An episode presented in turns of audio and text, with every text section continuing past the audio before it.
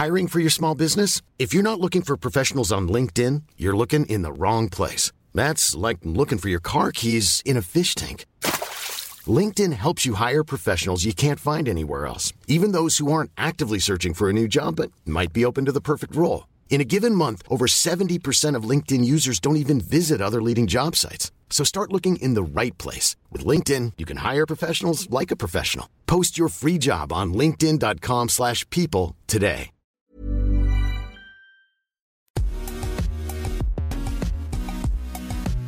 Bonjour à toutes et à tous, bienvenue dans Poulain Raffûte. Ravi de vous retrouver pour ce nouveau numéro, avec toujours l'excellent Arnaud Beurdeley, journaliste Midi Olympique. Salut Arnaud.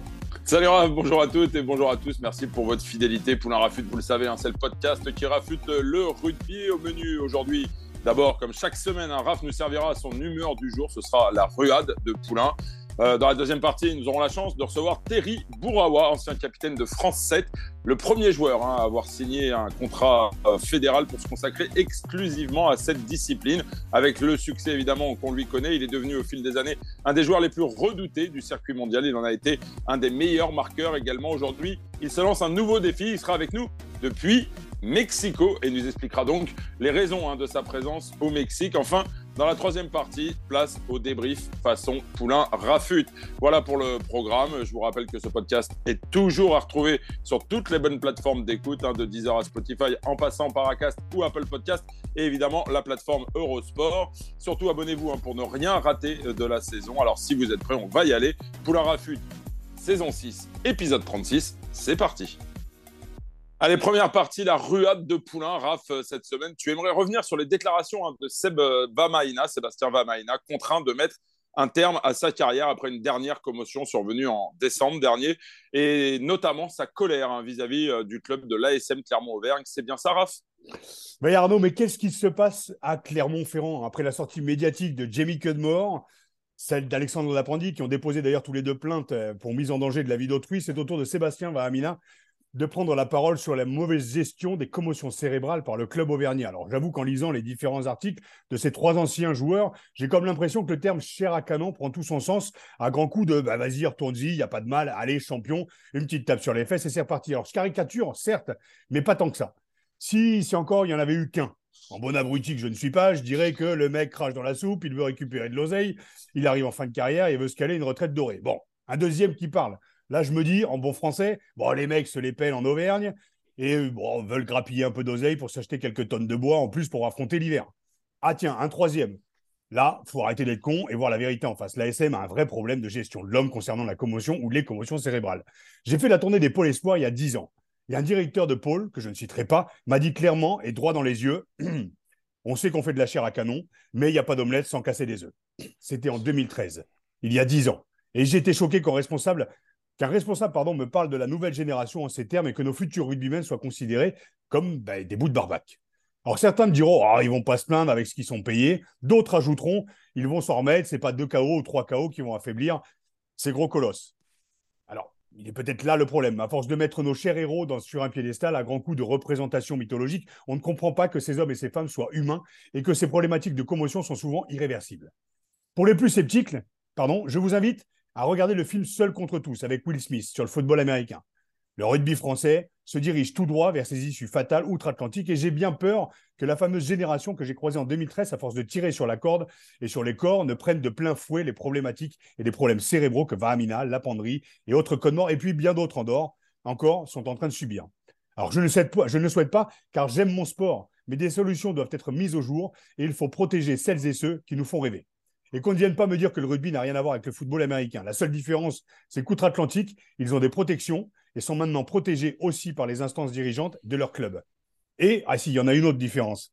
C'est qu'aux États-Unis, il a fallu attendre plusieurs suicides pour qu'on se penche sérieusement sur le sujet. Je crois que quand on a merdé, il est important de reconnaître nos torts. L'ASM doit reconnaître ses torts, ne serait-ce que par respect pour ceux qui ont porté haut et fort les couleurs de leur club. Bon courage, messieurs. Allez, deuxième partie dans Poulain Raffûte aujourd'hui avec nous. On a la chance avec Raphaël de recevoir Terry Bouhraoua, ancien capitaine de France 7, le premier joueur à avoir signé un contrat fédéral pour se consacrer exclusivement à cette discipline. Avec évidemment le succès qu'on lui connaît, il est devenu au fil des années l'un des joueurs les plus redoutés du circuit mondial. Il en a été un des meilleurs marqueurs également. Mais Raph, si tu tenais à recevoir Terry aujourd'hui, je crois que c'est pour une autre raison que tu vas nous expliquer.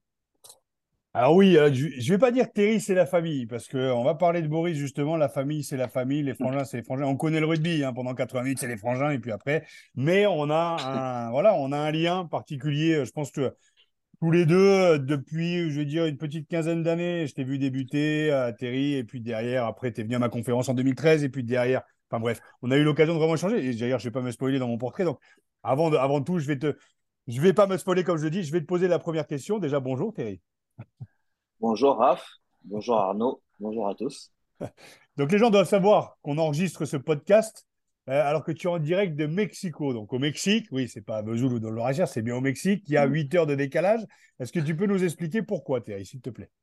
Alors pourquoi? Parce que ça fait maintenant 2 mois que je suis ici et que j'ai accepté une mission comme directeur technique, sportif, tu vois, c'est des grands mots, hein, ça fait peur. Mais c'est juste, voilà, j'ai accepté un poste de directeur sportif pour essayer d'organiser les équipes nationales à 7, parce que la fédération, elle a envie d'essayer de grandir. Et en plus de cela, j'ai une mission qui est d'aller dans les États, parce que c'est un grand, grand pays, avec une petite culture rugby, et j'ai une de mes missions, c'est d'aller dans les États pour essayer de former les entraîneurs. J'aime pas trop tous ces mots parce que ça fait… voilà, c'est… Moi, ce que j'aime surtout, c'est partager. Donc, je vais essayer de partager au mieux. Ceux qui veulent prendre, ils prennent. Et puis voilà, ce que j'aime bien, c'est ça en fait. C'est partager le rugby, partager ce que j'ai eu la chance de vivre ici en Europe, qui est différent. Puis voilà, essayer de faire grandir un projet et se sentir utile, c'est bien. Comment ça t'est arrivé? D'où ça te vient que le Mexique te sollicite? Tu avais un cousin mexicain ou un boxeur mexicain? Je sais pas. Non, tu sais très bien que les cousins, ils ne sont pas au Mexique.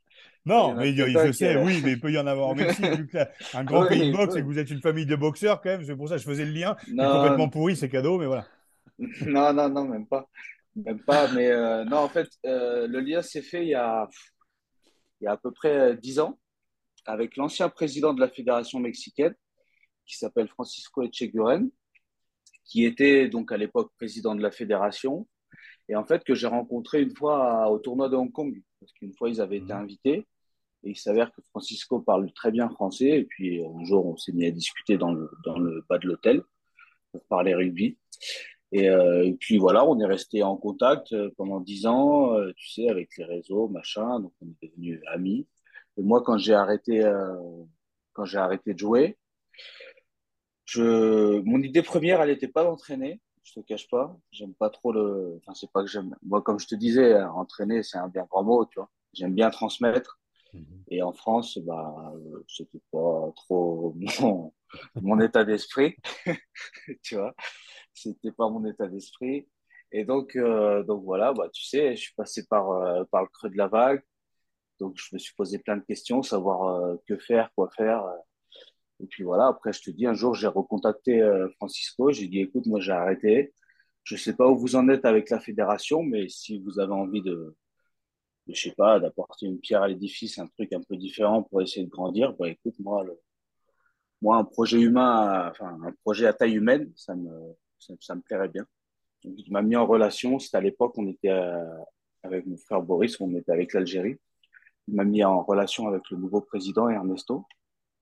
On a discuté, moi j'ai mes idées rugby, tu sais comment c'est. J'aime bien bah, voilà, partager, transmettre. Et donc voilà, j'ai un peu exposé mes idées. Ça a matché. Puis on a trouvé une manière de travailler. Donc aujourd'hui, là, ça fait 2 mois. Et puis voilà, la chance que j'ai, c'est qu'on est dans un cycle pour parler un peu plus rugby, tu vois, un peu plus sérieux. On est dans un cycle parce qu'il y a les jeux centra-américains, les jeux panaméricains. Et donc, moi, ce qui me permet comme ça d'avoir quelques mois d'observation, tu vois. Là, en ce moment, je suis en train de voir comment ça se passe un peu partout, ce qui est bien, ce qui est pas bien, ce qu'on va essayer d'améliorer, tout ça. Et puis voilà, l'aventure, elle commence petit à petit. On est là. Alors, on va en parler justement, Terry, de cette aventure. Mais messieurs, avant de poursuivre vos échanges, que j'imagine très riches, je vous propose, Raph, que tu nous dresses le portrait de de Terry. Alors, Bouhraoua façon Poulain Raffûte, Terry, tu vas le voir, c'est un peu différent. Et c'est marrant. J'ai une idée. Oui, Terry, la dernière fois qu'on s'est vu, je te le disais tout à l'heure, et qu'on a échangé, c'était à Jeanbouin avec ton frangin Boris qui s'occupe de la formation. D'ailleurs, on va aussi en parler. Tu étais un peu, comme tu viens de le dire, au fond de la gamelle, au fond du seau, au fond du sac. Et tu en as très bien parlé d'ailleurs à corps ouvert dans la petite interview qu'on a fait ensemble. On a toujours eu, je pense que je te le disais, ce rapport d'amitié tous les deux, et c'est toujours avec un large sourire qu'on se croise, qu'on échange sur nos moments de vie, beaux, très souvent et compliqués parfois. Des moments rares où on se dit, quant au Raphaël et Terry, il n'y a pas besoin d'armure, c'est fluide, et ça fait du bien de se livrer sans peur d'être jugé. Moi, je me souviens aussi que dans cette période de creux d'après-carrière de 2013, tu avais été à l'écoute comme un petit frère devenu grand l'espace d'un instant. Et je me souviens aussi qu'il n'y a pas très longtemps, Jérôme Fillon m'a appelé, inquiet d'un post LinkedIn que tu avais posté, où il y avait vu lui aussi et moi comme un cri d'alarme d'un type en fin de carrière et un peu perdu. On t'a appelé et je pense que comme en 2013, comme tu l'avais fait, ben voilà, comme des confrères, des compatriotes, des potes, des camarades, des amis, chacun y mettra ce qu'il veut, qui viennent aux nouvelles et qui s'enquièrent de celle ou celui qui ne va pas trop bien, qui n'est pas au top, et ben ça humanise, ça apporte du réconfort dans ces moments compliqués. Terry, je t'ai suivi tout au long de ta carrière, du Stade Français à Béziers, surtout en équipe de France à 7, et tu m'as fait lever de mon canapé, de mon lit aussi, quand tu jouais au bout du monde à 4h du matin. Mais là où je suis le plus fier de toi, c'est que tu as su rebondir à chaque fois. Sûrement grâce au soutien familial et amical, mais aussi et même surtout grâce à cette force de caractère. Alors Terry, entrons dans le vif du sujet. Tu t'es récemment confié aux médias, Seven Rugby, sur ta situation personnelle. Je viens d'en parler et tu racontes notamment la grave dépression que tu as connue à la fin de ton aventure en France en 2007. Avec France 7 en 2021, excusez-moi.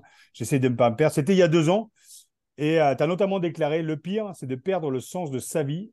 Et moi, c'était le rugby qui donnait du sens à ma vie, à la mienne. » Tu sais que ça va s'arrêter un jour, mais tu n'es pas tout à fait conscient que c'est le sens de ta vie qui va s'arrêter. Est-ce que tu peux un peu juste… On va parler rugby, t'inquiète pas. On ne va pas parler grande stratégie non plus, mais j'aimerais que tu… Non, surtout pas la stratégie. Tu me connais, ça va. Ouais. Développer un peu cette période. Après, on passera à autre chose, mais je pense que c'est important de témoigner aussi, d'humaniser un peu tout ça. Bien sûr. Donc, d'abord, merci Raph, parce que comme tu le dis dans ton portrait, effectivement, on s'est eu quand ça allait pas, et j'ai l'impression que dans ce nouveau rugby, c'est aussi de plus en plus rare.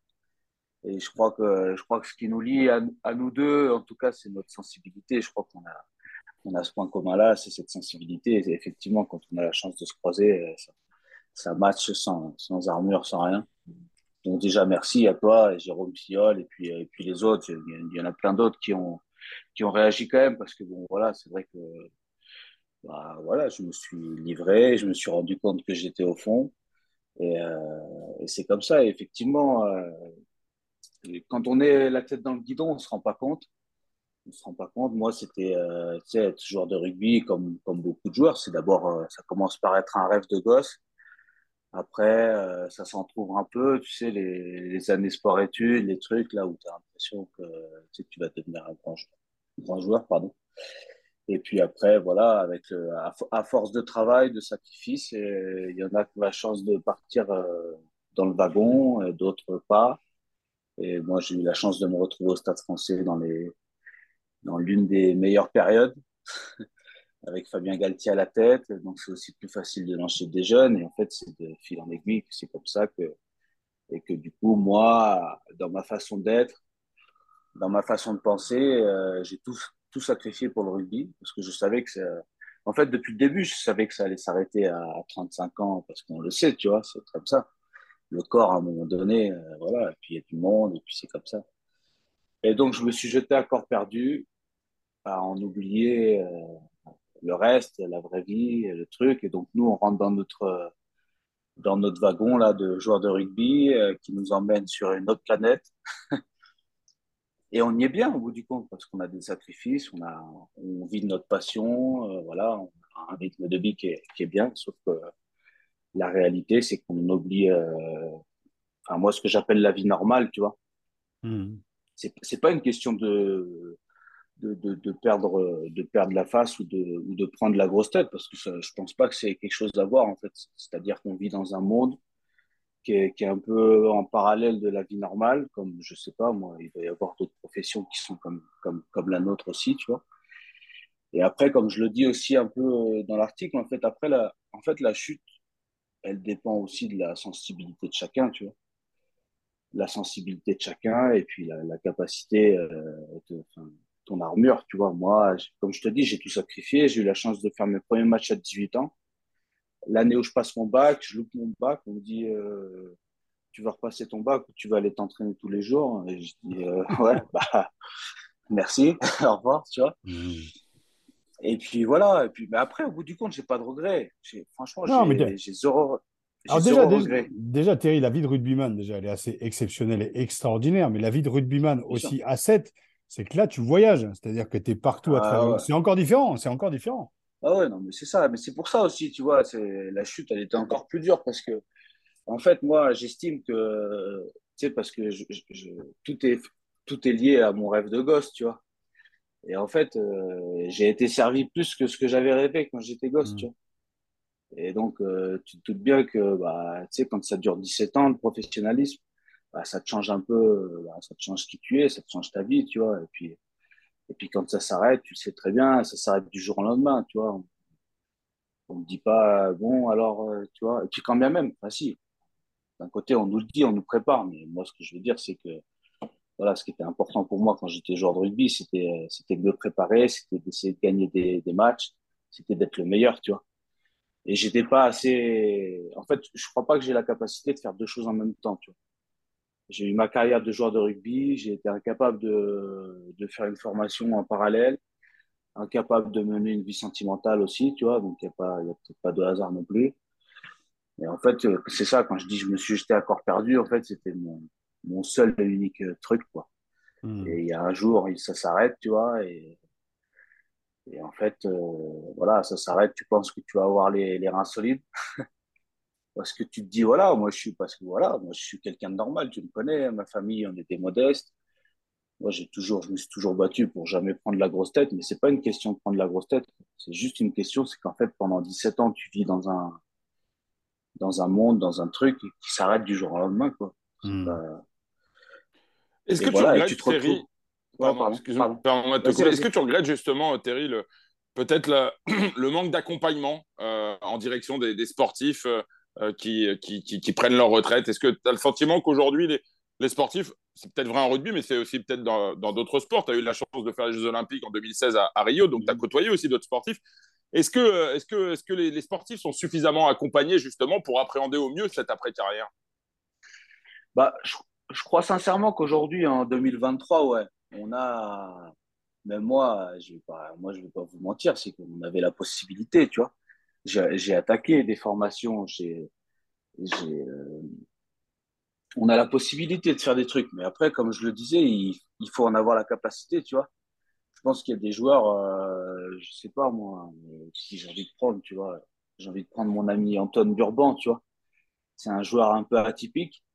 C'est quelqu'un dans n'importe quoi dans n'importe quel domaine qui va se lancer, il va y arriver, tu vois, parce que c'est comme ça, parce que c'est Antoine, tu vois. Et moi, par exemple, je crois que je fais partie de ces personnes qui n'avaient pas la capacité de faire plusieurs trucs en même temps. Donc, c'est que, c'est pas que on n'est pas assez accompagné, c'est que peut-être c'était pas adapté à la personnalité que je suis, tu vois. Mais après, non, aujourd'hui, en 2023, quand même, bah, c'est aussi le travail des centres de formation. On a la possibilité de faire des formations, de faire des trucs. Mais c'est dur. C'est dur. Est-ce que ce projet de directeur des équipes du Mexique à 7, tu l'as aussi qualifié de lumière au bout du tunnel? Et en quoi cette opportunité, toi, elle te permet aujourd'hui de redonner finalement un sens à ta vie? Et tu restes encore… ça reste encore rugby, en fait. Ouais, ça reste rugby. Mais après, je te dis… en tout cas, j'espère que mon état d'esprit, il a changé. C'est une lumière au bout du tunnel dans le sens où, après, comme je le dis, tu vois, en fait, le plus dur, c'est pas que le rugby s'arrête, c'est de perdre le sens de la vie, quoi. C'est qu'en fait, moi, je me suis retrouvé, pour imager, tu vois, je me suis retrouvé dans un monde obscur, noir, sans les codes. Tu sais, les codes normaux, tu sais, je me rappelle, j'étais dans Paris, des fois, parce que j'ai squatté un peu chez mon frère Boris, tu vois. J'étais dans Paris, des fois on prenait le scoot vers 18h, et tu sais, à 18h, tu vois les gens qui sont en terrasse en train de boire des coups entre collègues et tout, tu vois. Et c'est ça la vie. Sauf que ça, moi, je ne l'ai jamais fait, moi, ça. Je sais pas faire. Un Indien dans la ville, quoi. Putain, laisse tomber. Et sauf que tu es là, et sauf que la vérité, c'est que nous aussi, on est, tu vois, tu l'as fait pendant 17 ans, t'es compétiteur, donc tu sais, te voir c'est au fond du trou, c'est dur à accepter aussi, tu vois. Tu sais, tu veux rebondir vite.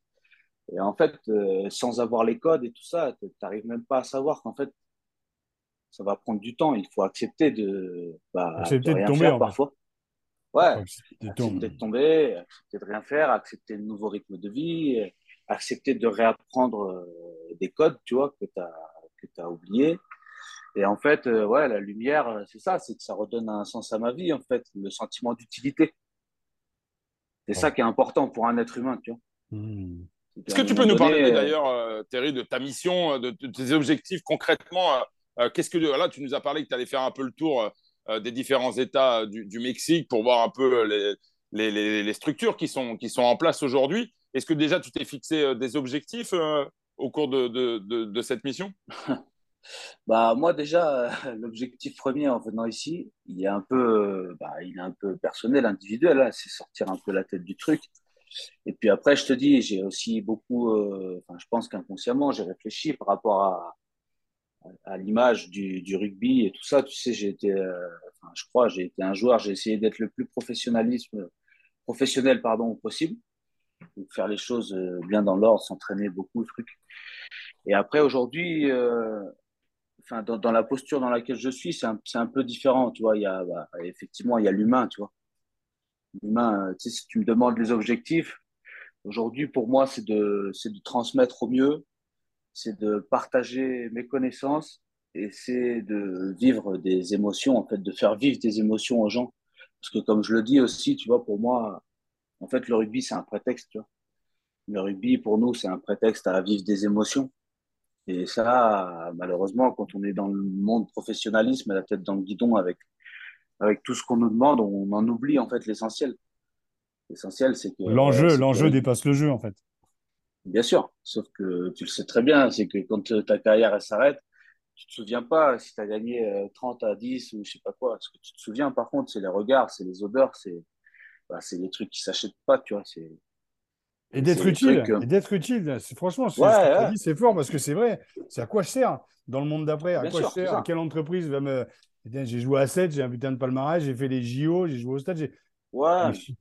Quelles sont mes compétences dans le monde de l'entreprise? Qu'est-ce que je peux monter comme boîte? Est-ce que c'est pas une fuite en avant? Comment j'aime ma femme? C'est ça. Hein. Tu sais plus. Parce que tu tombes. Bah ouais, parce qu'en plus tu te dis inconsciemment, bah moi je sais faire que du rugby de manière. Sauf que. Ce qui est déjà une putain de compétence en fait. Ouais, mais sauf quand tu peux plus jouer, tu vois, parce qu'il y a joueur et il y a transmetteur, tu vois. Entraîneur, c'est pour les grands, tu vois. Mais tu vas y venir, parce que justement, alors tu vas y venir, mais tu as choisi encore. Tu vois, ton parcours, il est à la fois atypique, mais tu choisis encore un pays qui pue pas le rugby, quoi. C'est comment ça se pratique le rugby au Mexique? C'est quelle est la place déjà du rugby à 7 par rapport au rugby à 15 là-bas? Bah, le rugby à 7, il est prioritaire. Oui, il est prioritaire parce que bah, c'est plus facile de monter une équipe à 7 qu'une équipe à 15, tu vois. Puis moi, voilà, ma lutte, elle est là aussi. C'est de leur expliquer que de toute manière, la réalité, c'est celle-là aussi. C'est que si tu veux des résultats, tu les auras plus vite à 7 qu'à 15 parce que le rugby à 15, aujourd'hui, tu as vu comment il va à 10 000, tu vois. Et je pense que le wagon du rugby à 7, il est un peu plus accessible, même si on a beaucoup de retard. Et ouais, c'est atypique parce qu'après, je te dis une fois encore, c'est le sentiment de se sentir utile, tu vois. Moi, j'ai eu cette opportunité-là, j'ai l'impression qu'on avait envie, tu sais, moi, je suis un joueur, je suis une personne, j'aime bien qu'on m'aime, tu vois. C'est bien d'amour, tu vois. Et là, on me l'a donné, tu vois. On m'a fait confiance, on m'a donné de la confiance, Et puis après, je te dis, j'aime bien me sentir utile. Et puis, il y a aussi la vérité, c'est que j'ai pas eu d'autres appels, hein. Là justement, alors là, si ça se passe bien là-bas, est-ce que… Alors, la question, je vais te la poser directement. Tu aurais aimé en fait que la FFR aussi puisse te proposer ce type de projet, enfin, au vu de ta carrière et l'essentiel de ta carrière de France à 7 quand même. Ouais, mais franchement… Sans être aigri, hein, c'est vraiment… Alors, non, c'est délicat ta question, hein, je sais que tu as beaucoup d'erreurs dans ce que tu pourrais répondre. mais il y a quand même le mec qui a l'un des plus gros palmarès, voire le plus gros palmarès du rugby français à 7, et qu'on est pas sollicité en tant que passeur, justement, en tant qu'ancien, en tant que référent, en tant qu'ambassadeur du rugby à 7 que tu as été. Il n'y a pas un petit regret là, ou un petit pincement au cœur quand même? Non, même pas, parce que franchement, en plus, c'est honnête, parce qu'après, voilà, moi je te dis, la conception que j'ai du truc, pour avoir un petit peu, tu vois, essayer d'entraîner, tu sais, avec mon frère Boris pour le Stade Français à 7, avec un petit peu l'Algérie, la conception que j'ai de ce travail-là, c'est d'abord, voilà, je vais peut-être pas me faire des amis, mais je m'en fous, c'est en fait, c'est le contexte et les gens avec qui tu le fais. Parce que je connais un petit peu le rugby français, je vois comment ça fonctionne dans les clubs professionnels, je vois qu'il y a des gens qui travaillent ensemble, pas toujours choisis, et l'ambiance c'est de la merde, et en général, si l'ambiance c'est de la merde, le résultat c'est de la merde. Et moi, j'ai pas envie, tu vois, j'ai passé ma vie de rêve en fait, j'ai déjà vécu ma vie de rêve, c'est pas pour aller, tu sais, le rugby il nous fait autant de mal que de bien. C'est pas pour y retourner et me retrouver dans une situation avec des gens avec qui, tu vois, il n'y a pas le feeling naturel, tu vois. J'ai pas envie de faire semblant parce que c'est pas ma façon d'être. Et j'ai plus envie de batailler, tu vois, dans le rugby comme ça. Et puis, c'est pas ma conception que j'ai de la transmission. Parce que, tu sais, quand les joueurs, c'est pas des cons. Tu sais, quand ça va pas entre le staff, déjà, le staff, ils se font chier comme des rats, tu vois. Et puis, les joueurs, le message, ça passe mal. Et puis, c'est pas l'ambiance parce que, comme je le disais, le plus important pour moi, quand on est dans cette posture-là, c'est l'être humain, presque. Bon, justement, attention. Pardon, ouais, excuse-moi, Terry. Non, je te laisse terminer, pardon. Non, je voulais juste dire que moi, j'ai pas la prétention de je vais apprendre à personne à jouer au rugby, tu vois. Moi, j'ai pas cette prétention-là. Moi, ce que je peux faire, c'est partager mon expérience, partager mon point de vue, ma sensibilité et essayer d'améliorer certains joueurs, quoi. Tu peux peut-être pas apprendre à jouer au rugby à des mecs en France, mais au Mexique, il y a peut-être moyen quand même de pouvoir ce qui s'améliore. C'est ça. Donc, je me sens plus utile ici. Et du coup, voilà, la vérité aussi, c'est que la France, la Fédération française d'aujourd'hui, elle n'a pas besoin de moi. Moi, j'ai pas non plus les armes pour servir l'équipe de France comme je le voudrais, parce que je considère, voilà, cette équipe, je l'ai aimée beaucoup. Et je considère que, bah voilà, si tu entraînes l'équipe de France, à un moment donné, c'est pour performer, tu vois. Et moi, je vais pas me prendre pour un aigle, tu vois. Je suis pas un entraîneur de ouf. Donc voilà. Et puis aujourd'hui, l'équipe de France, elle fonctionne bien. Donc alors effectivement, tout le monde me l'a dit, tu vas finir par entraîner l'équipe de France, machin truc. Moi je m'en fous, moi je veux me sentir utile, tu vois. Si on n'a pas besoin de moi en équipe de France, j'irai ailleurs, il n'y a pas que le rugby en France, tu vois. Et aujourd'hui, voilà, la France elle n'a pas besoin, et voilà, faut aller à l'utilité, il ne faut pas aller là où ça brille et tout ça, tu vois. Terry, justement, dis-moi si je me trompe, mais à travers les propos là, que tu tiens depuis qu'on a débuté ce podcast, ce choix de partir au Mexique, quand même, il te ressemble drôlement. C'est-à-dire que c'est un choix de vie un peu atypique, comme tu l'avais fait, être le premier joueur à signer avec la Fédé un contrat fédéral. C'est une aventure humaine aussi, c'est partir loin, il y a quelque chose qui te ressemble quand même, non ? Ouais, bah ouais, je te dis, je crois que j'ai pris goût avec le 7, tu vois. Et puis je pense que, en fait, depuis tout petit, je suis comme ça. Tu sais, moi, je suis un petit-fils d'immigré, tu vois. Et ça se trouve, il m'a filé la fibre de vouloir partir, tu vois. La fibre de l'exil, que j'appelle ça, tu vois. Et voilà, non, je sais pas, je l'ai en moi. C'est des choses qui, effectivement, c'est des choses qui m'attirent. L'Amérique latine, j'ai toujours aimé ça. Et puis après, je te dis, il y a plein de choses qui ont fait que c'était la bonne voie, tu vois. Il y a eu cette opportunité, l'Amérique latine, le rugby, tu vois, c'est quand même capitaliser sur quelque chose qu'on connaît, se sentir utile. Donc, tu vois, il y a eu, tu sais, les planètes, elles sont un peu alignées, tu vois. Donc, effectivement, il y a eu une fuite quelque part ou pas? Comment ça? Non, je ne sais pas, de partir de France, que comme je dis, quand on s'est croisés il n'y a pas si longtemps, ça peut être étouffant, bah, en fait, après, cette situation, et puis une envie de s'émanciper, une envie de... Bien sûr. Voir ailleurs si j'y suis, après, ouais. Après, comme je te dis, je pense que c'est dans mon ADN, tu vois. Le grand-père, il a quitté l'Algérie à 18 ans, tu vois. On est des exilés, tu vois. Peut-être que j'ai plus la fibre que mes frères, que mon père, tu vois. Mais en tout cas, je l'aime bien, tu vois. j'aime bien. Et tu sais, je l'ai retrouvé dans le rugby à 7. Et, tu sais, ça chemine là-haut. Et je me dis que peut-être c'est ça, ma destinée, c'est d'être le petit-fils de mon grand-père et d'avoir cette fibre d'exilé, tu vois, que j'aime, parce que moi, c'est comme ça que j'apprends la vie, en fait. C'est quand je vais dans le monde entier, tu vois, à chaque fois, tu vas prendre un café en bas, tu apprends un truc, tu vois. Et je sais pas, j'ai l'âme je me sens mieux, J'aime la France parce que c'est l'un des plus beaux pays du monde, tu vois. C'est mon pays et ça, il n'y a pas de problème, tu vois. Mais en fait, ce que j'ai remarqué aussi, c'est que quand je suis en dehors de la France, je suis plus relax parce qu'en fait, j'ai moins les problèmes, tu vois. Tu sais, comme tu ne comprends pas tout, il y a des trucs, tu vois, la politique, par exemple. Moi, quand je suis dans mon pays, ça me fait chier de voir dans quel état il est, tu vois. Même si c'est l'un des plus beaux pays du monde, tu vois. Quand je vois les gens qui descendent dans la rue et qu'on les écoute pas, je me dis, putain, tu vois, ça fait chier, quoi. Quand tu es ici, il peut y avoir une manif, tu vois, la politique ici, parce que c'est pas mon histoire, tu vois. C'est comme si je m'enlevais un petit peu des poids psychologiques, tu vois. Je me sens un peu plus léger là et je fais moins attention aux choses et je suis plus tourné vers le plaisir, l'être humain et, comme je te dis, partager, transmettre. Alors, j'aimerais, Thierry, si tu es d'accord, qu'on se retourne plutôt un peu sur le passé, qu'on reparle un petit peu de ta carrière, qui a quand même, on l'a dit, tu as été un des meilleurs joueurs du circuit mondial, un des meilleurs marqueurs également. Un petit mot quand même, parce que tu as eu la chance de participer à la première Olympiade où le rugby à 7 est revenu dans le Giro olympique, c'était à Rio en 2007.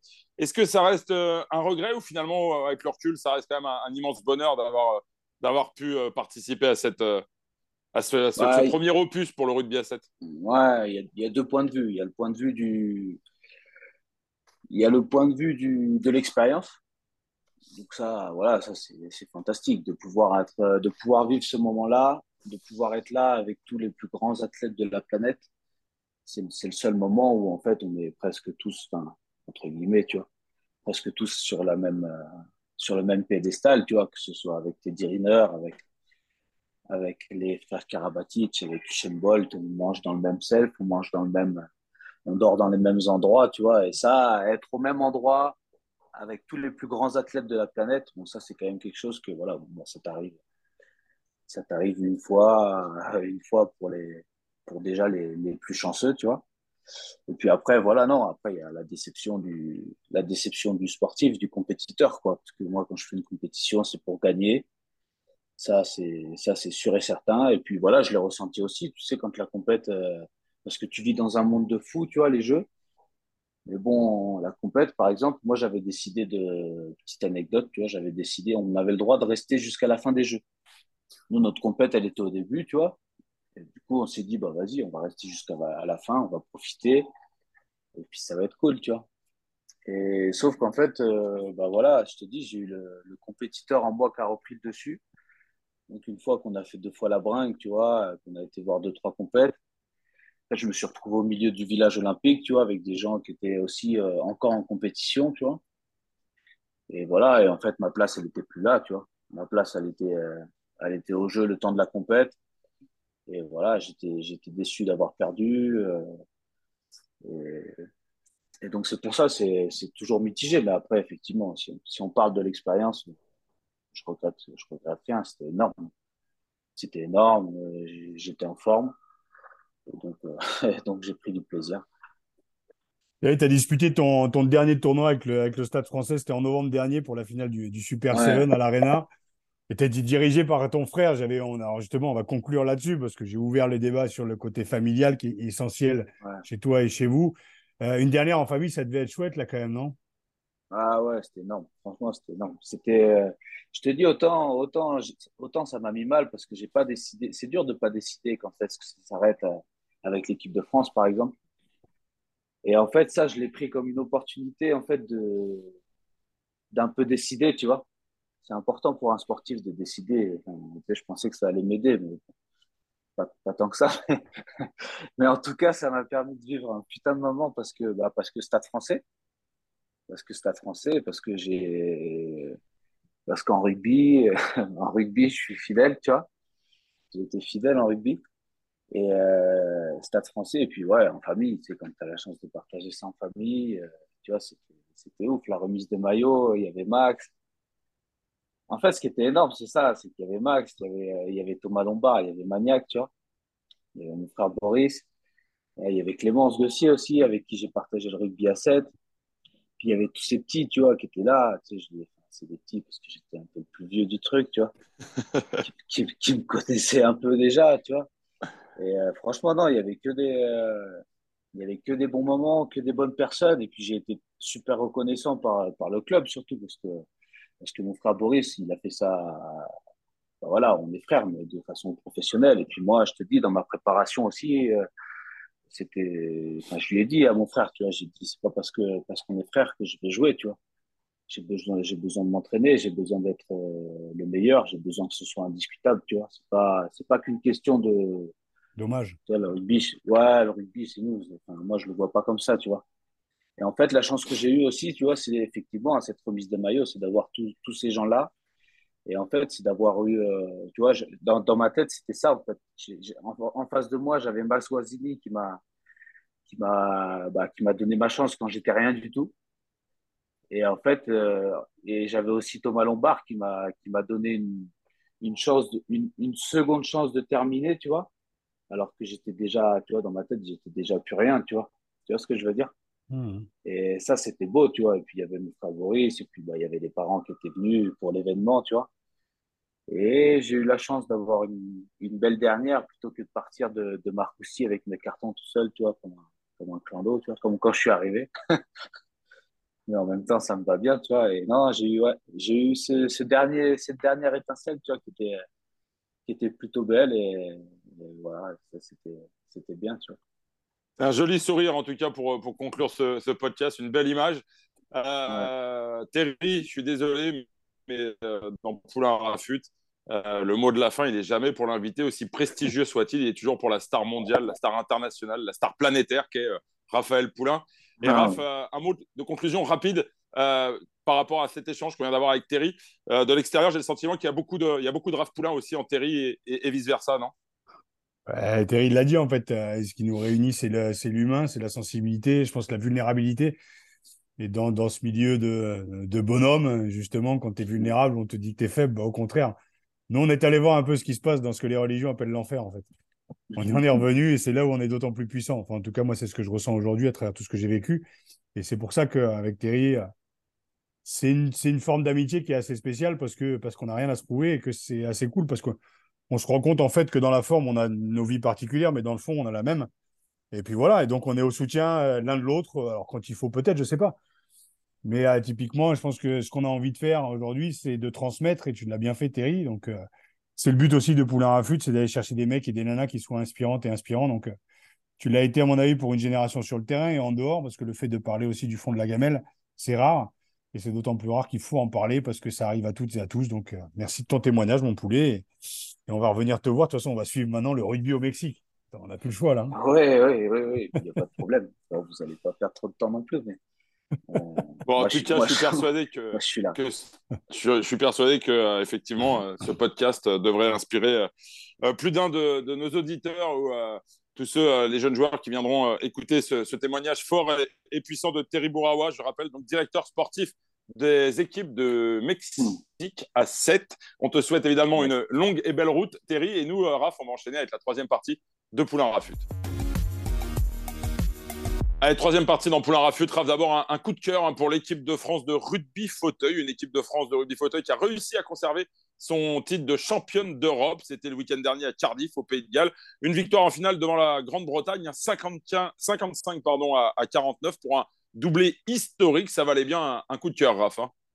Ouais, carrément. On avait, c'est une victoire, en tout cas, qui fait du bien pour les hommes d'Adrien Chalmond qu'on avait reçu dans Poulain Raffûte il y a un an, à peu près jour pour jour. Elle fait du bien, d'autant plus que bah, elle a gagné cette coupe en plus chez les Anglais, pays hôte. Souvenons-nous justement de la victoire du 15 de France en Angleterre. Ça fait toujours du bien à l'ego. Et puis, voilà, le pays hôte de la Coupe d'Europe et champion olympique en titre, il faut le dire. Adrien nous expliquait que le rugby fauteuil est de plus en plus reconnu dans l'Hexagone et le premier titre historique de l'année dernière à Paris a confirmé qu'il n'y a pas que le 15 de France masculin et féminin qui cartonnent en ce moment. Les Bleus ont battu, comme tu le disais Arnaud, en demi-finale et finaliste de l'an dernier, le Danemark pour s'imposer 55-49, comme tu le disais, face aux Anglais. À un an des JO, les Français ont donc rappelé à Cardiff qu'il faudra compter sur eux pour les JO à Paris. Enfin, Raph, un dernier hommage. Le mardi 2 mai, un ancien grand dirigeant du rugby français s'est éteint, Bernard Lapasset, ancien président de la FFR et de World Rugby, ancien coprésident du comité d'organisation des Jeux Olympiques de Paris 2024. Bernard Lapasset est donc décédé à l'âge de 75 ans et tu voulais lui rendre hommage, je crois, Raph. Ouais, parce que Arnaud, j'ai commencé le rugby en 87 à 7 ans et puis c'est un personnage historique au-delà des joueurs qu'on a vus sur le terrain. C'est lui qu'on a vu aux côtés de Nelson Mandela donner la coupe aux Sud-Africains, et j'avais 15 ans et j'étais assez fier de me dire qu'il y avait un Français sur le podium, naïf que j'étais bien sûr. Bernard Lapasset, c'est lui aussi, alors c'est pas un palmarès mais c'est un grand dirigeant du rugby français. Il a dirigé le comité d'Île-de-France, puis la FFR, World Rugby. C'est en partie grâce à lui que les JO en 2024 sont parisiens. Il était le fils spirituel de Ferras. Alors ceux des moins de 20 ans et des moins de 30 ans ne peuvent pas connaître, mais M. Ferras était quand même un dieu sur terre. Il est devenu au fil du temps un incontournable monsieur du rugby mondial. Il a fait beaucoup de bien au rugby français. Et je trouve qu'il avait une posture, une stature, une dimension un peu, alors physique, attention, il était deuxième ligne, à la De Gaulle. Et voilà quelques mots sur un des messieurs, qui m'a fait découvrir et qui m'a fait aimer le rugby. Donc bien sûr qu'on lui en rend hommage et puis qu'on espère avoir des présidents de sa trempe dans le futur. On lui dédie évidemment cet épisode de Poulain Raffûte. Ses obsèques se sont déroulées ce mardi matin. Et il sera inhumé dans son village natal à Louis. Raph, c'est tout pour aujourd'hui. On garde évidemment quand même la banane et on se retrouve la semaine prochaine, toujours sur la plateforme d'Eurosport et sur toutes les bonnes plateformes d'écoute. On l'a dit, de Deezer à Spotify en passant par Avast, ou Apple Podcast. Ouais, merci beaucoup Arnaud. Merci aussi à Sébastien Vaudy qui a réalisé cette émission. Et très bon week-end rugby. On se revoit la semaine prochaine. Allez, ciao.